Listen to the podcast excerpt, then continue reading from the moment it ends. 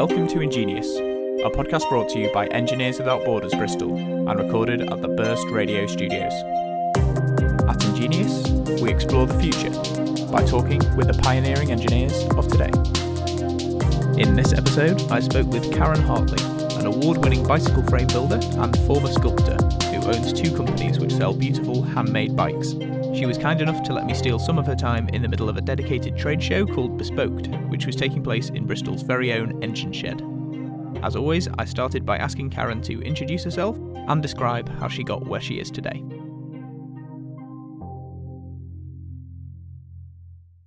My name's Karen Hartley, and um, I've got two businesses.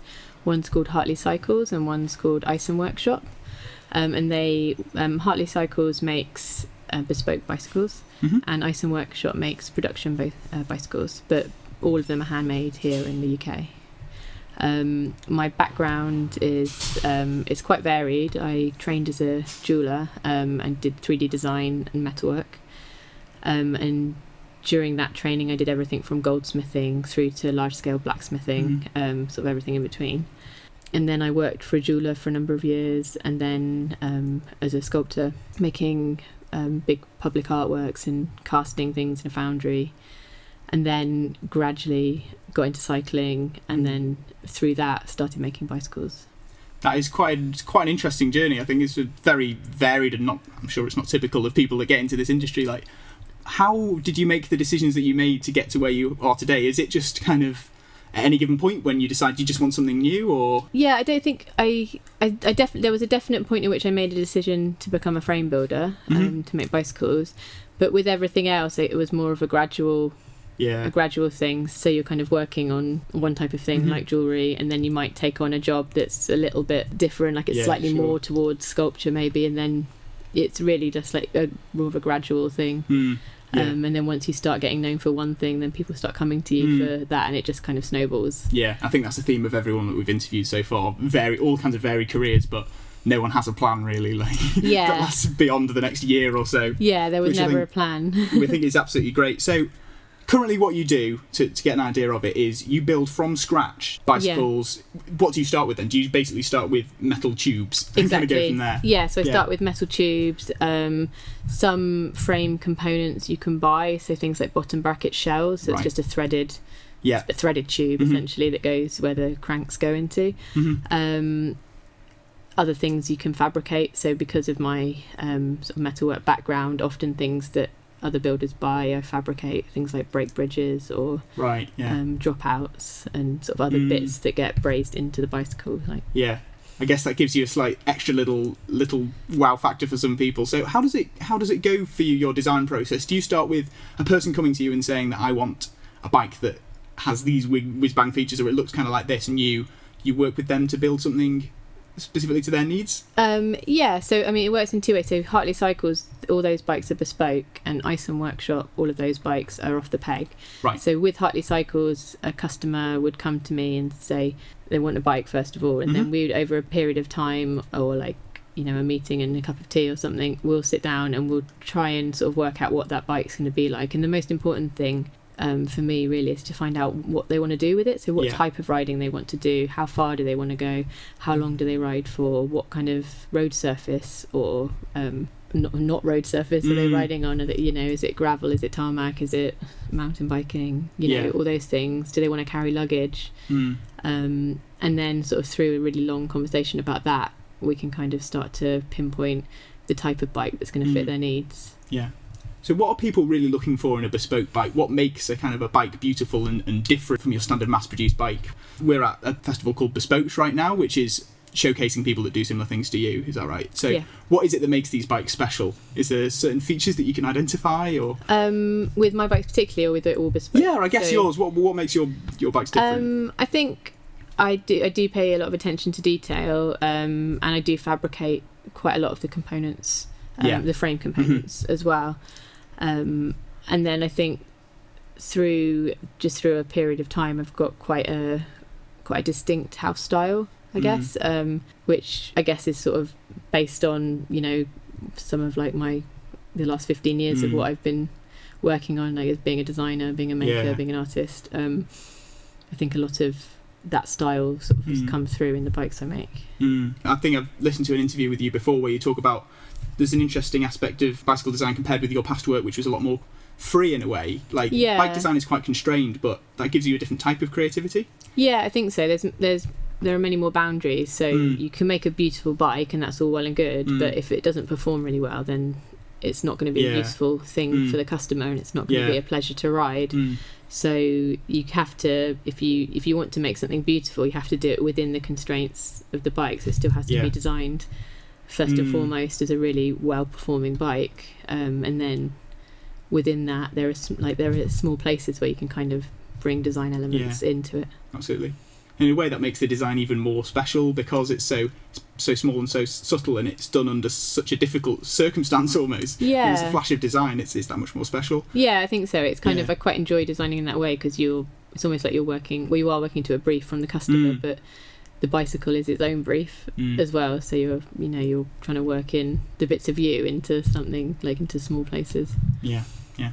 So, how big is the kind of industry that you're within at the moment? Is it a very small selection of people? It seems like there's a lot of people interested here today. Um, there are quite a few, but it is still very niche. It's Yeah. probably like not a great answer, but um, I for most of the people that are working professionally and some of the people that it's more of a kind of a project or a like sort of towards a hobby for are here today. So it is kind Mm. of is still a very small industry Yeah. in the grand scheme of things. Yeah, Um, and you must kind of learn from each other as well. When the, I imagine there are trends in the designs that, that change Yeah. change over time.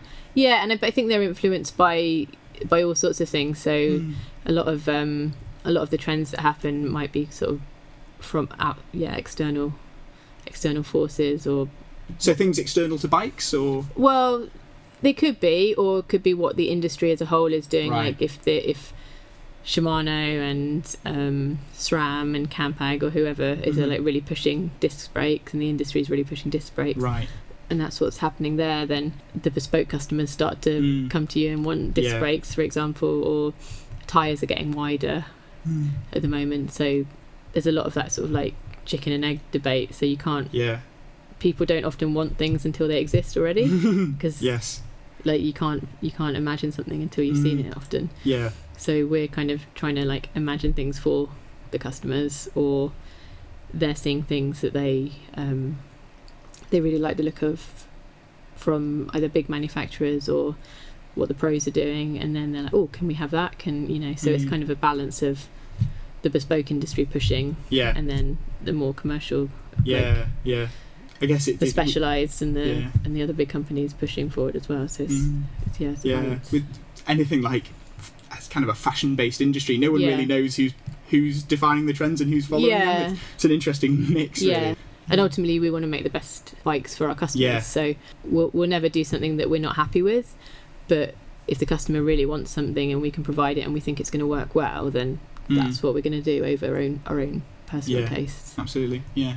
So, how new is your company, and how has it changed since it first it first developed? And do you have other plans for the future? How how's things gonna change? Um, well, so I uh, sorry. Well, Hartley Cycles. If you start with them, Yeah. um, Hartley Cycles is my own personal company, and up until about eighteen months ago, that was just me. So that started five years ago, Mhm. um, and then then it grew to two of us. Um, I've got another woman who does a lot of the sort of operations and emailing and all of the stuff that's not making. Yeah. essentially Mhm. keeps the workshop running really Yeah. while I'm making. Um, and then th- that's that's all bespoke. So every single bike is a one-off Mm. um, for an individual.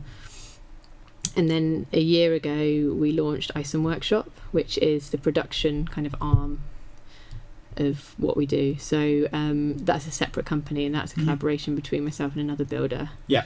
Um, and the reason for that was, I mean, it was sort of twofold. So sometimes I've got a 18 month waiting list, Right, and sometimes that's too long for some people, Yeah, which is yeah. reasonable. Um, so having a production arm means we can bring stuff to them in 12 weeks.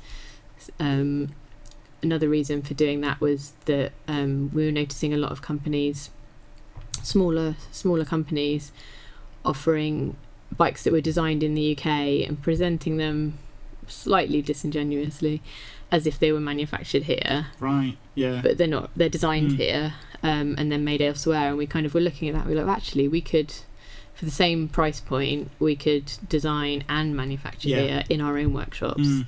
ourselves and make sure like we had like full control of everything and so we can make sure the quality's perfect Mhm. we can move more quickly um, and also you know we're we're making them here so I'm sure that's something that people really care about who buy these kinds of bikes. i think so because it seems i mean sometimes it seems ludicrous that all the things we have come from all over the world like Mm, when we could just everything could be a bit more local yeah, um, it's better for the environment it's Yeah. better for lots of reasons um, so then so that's the production Mm. sort of arm that now employs a couple of people Mhm. as well as us. There's five of us in total Yeah. now working across the, Mm. the businesses. I think that's real. It's got real potential for loads of products beyond bikes. Really, like I'm sure there are other product categories as well where people who really want to get the best can get this kind of totally different experience from mass production. Obviously, Mm. bikes are mass produced all over the world, um, and it's a very different experience to what you've got. And it's what you have is, is so much more valuable to in, in some way. And I think so many of the product categories could benefit from that. And I think that's could be an interesting thing in the future as I don't know, mass production kind of sucks the soul out of products. Yeah, I it's a bit of a backlash, I guess, isn't it? I think it is. and I think it's happening Yeah. in all industries. It's not it's not just Mm. bespoke bikes, but people want they want to know where their products come from. They want to know who Mm. made them. They Yeah. want to know that they're sustainable. Mm. Um, and they want to know that they're good quality. And Yeah. if you're if you're making them in house, then you know you can kind of Mm. tick all those boxes. Yeah, absolutely. So, from the perspective of running a company, is it is it something that you've done before in your past exploits? Have you had your own Um, company or? Yeah, so I was I've I've always been self-employed since leaving college, so Mhm. I've got like a reasonable amount of Right, experience yeah. running a business. Um, but this is the first time I've really employed people, so I guess that's been a bit of a learning curve. Yeah. Um, so going from being a sole trader to Yeah, um, to a limited company and an employer has been um, yeah managing people. yes. So that's the major challenge. So that's been yeah that's been like a big sort of yeah big eye opener. that's been yeah trying to do that, but then also still do the making and still Mm, do all of the other stuff as Yeah. well. yeah, I guess it's the endless balance for a business owner. You want to have your hands dirty in a Exactly. way, don't you? Yeah, you want to Yeah. you want to be the one doing the stuff, but then also you Yeah. realize that there's a point where you can't do all of the stuff, so you have to try and Yeah, um, train people to Mhm. do yeah. to do the stuff and trust that you them. can and trust them. Yeah, yeah, it's quite hard. Like when you've built something yourself, it's kind of like your Yeah, your baby. So to let that. Yeah, to let the the control go of that is can be quite can be quite a challenge in itself. Yeah, but we're lucky that we've got a really good team, so it's cool. yeah, yeah. it's working.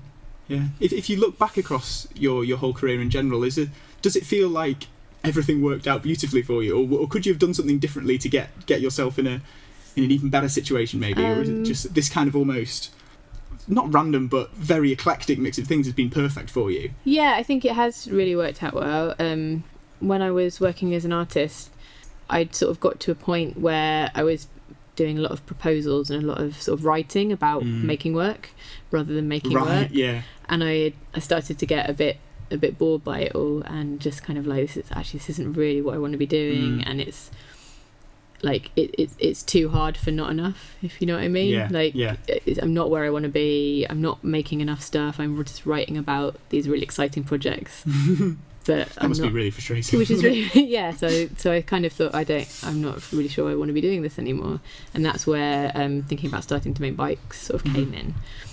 But when I stopped doing that, I made the decision to stop doing that. I kind of saw the making bikes as a, a totally different thing that had no relation to what I'd been doing previously. Yeah. And it wasn't until I started, like, was maybe a year in with Hartley Cycles, I kind of realised that actually everything that I'd done previously had just kind of laid laid the scene for what I was doing. So all the the running the businesses that I'd like as a sole trader that I'd run Mm. before.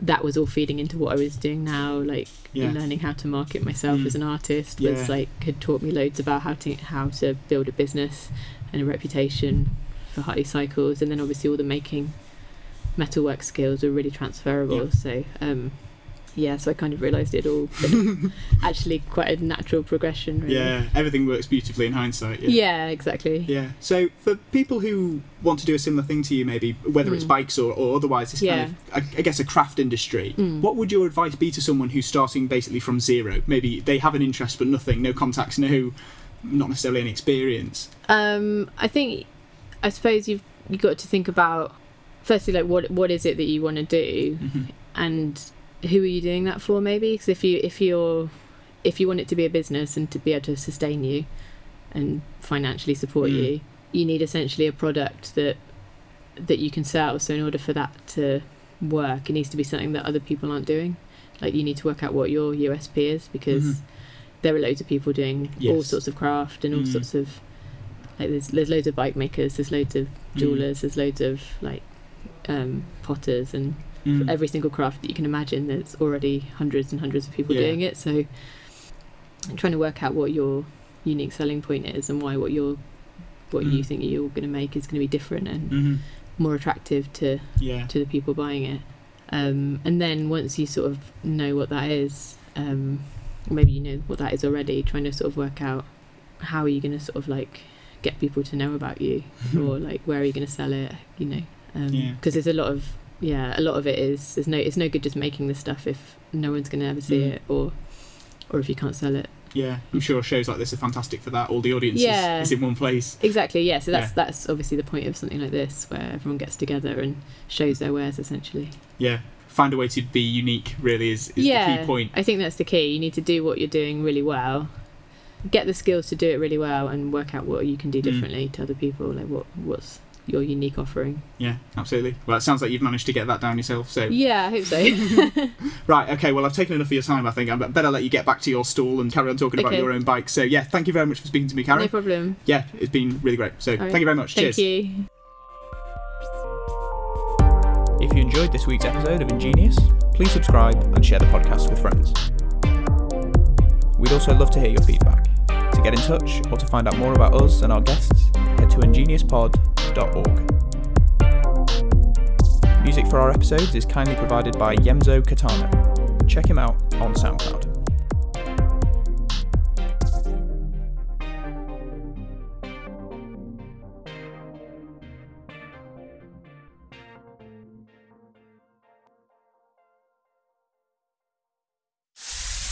Online. Not on FM. And certainly not on digital.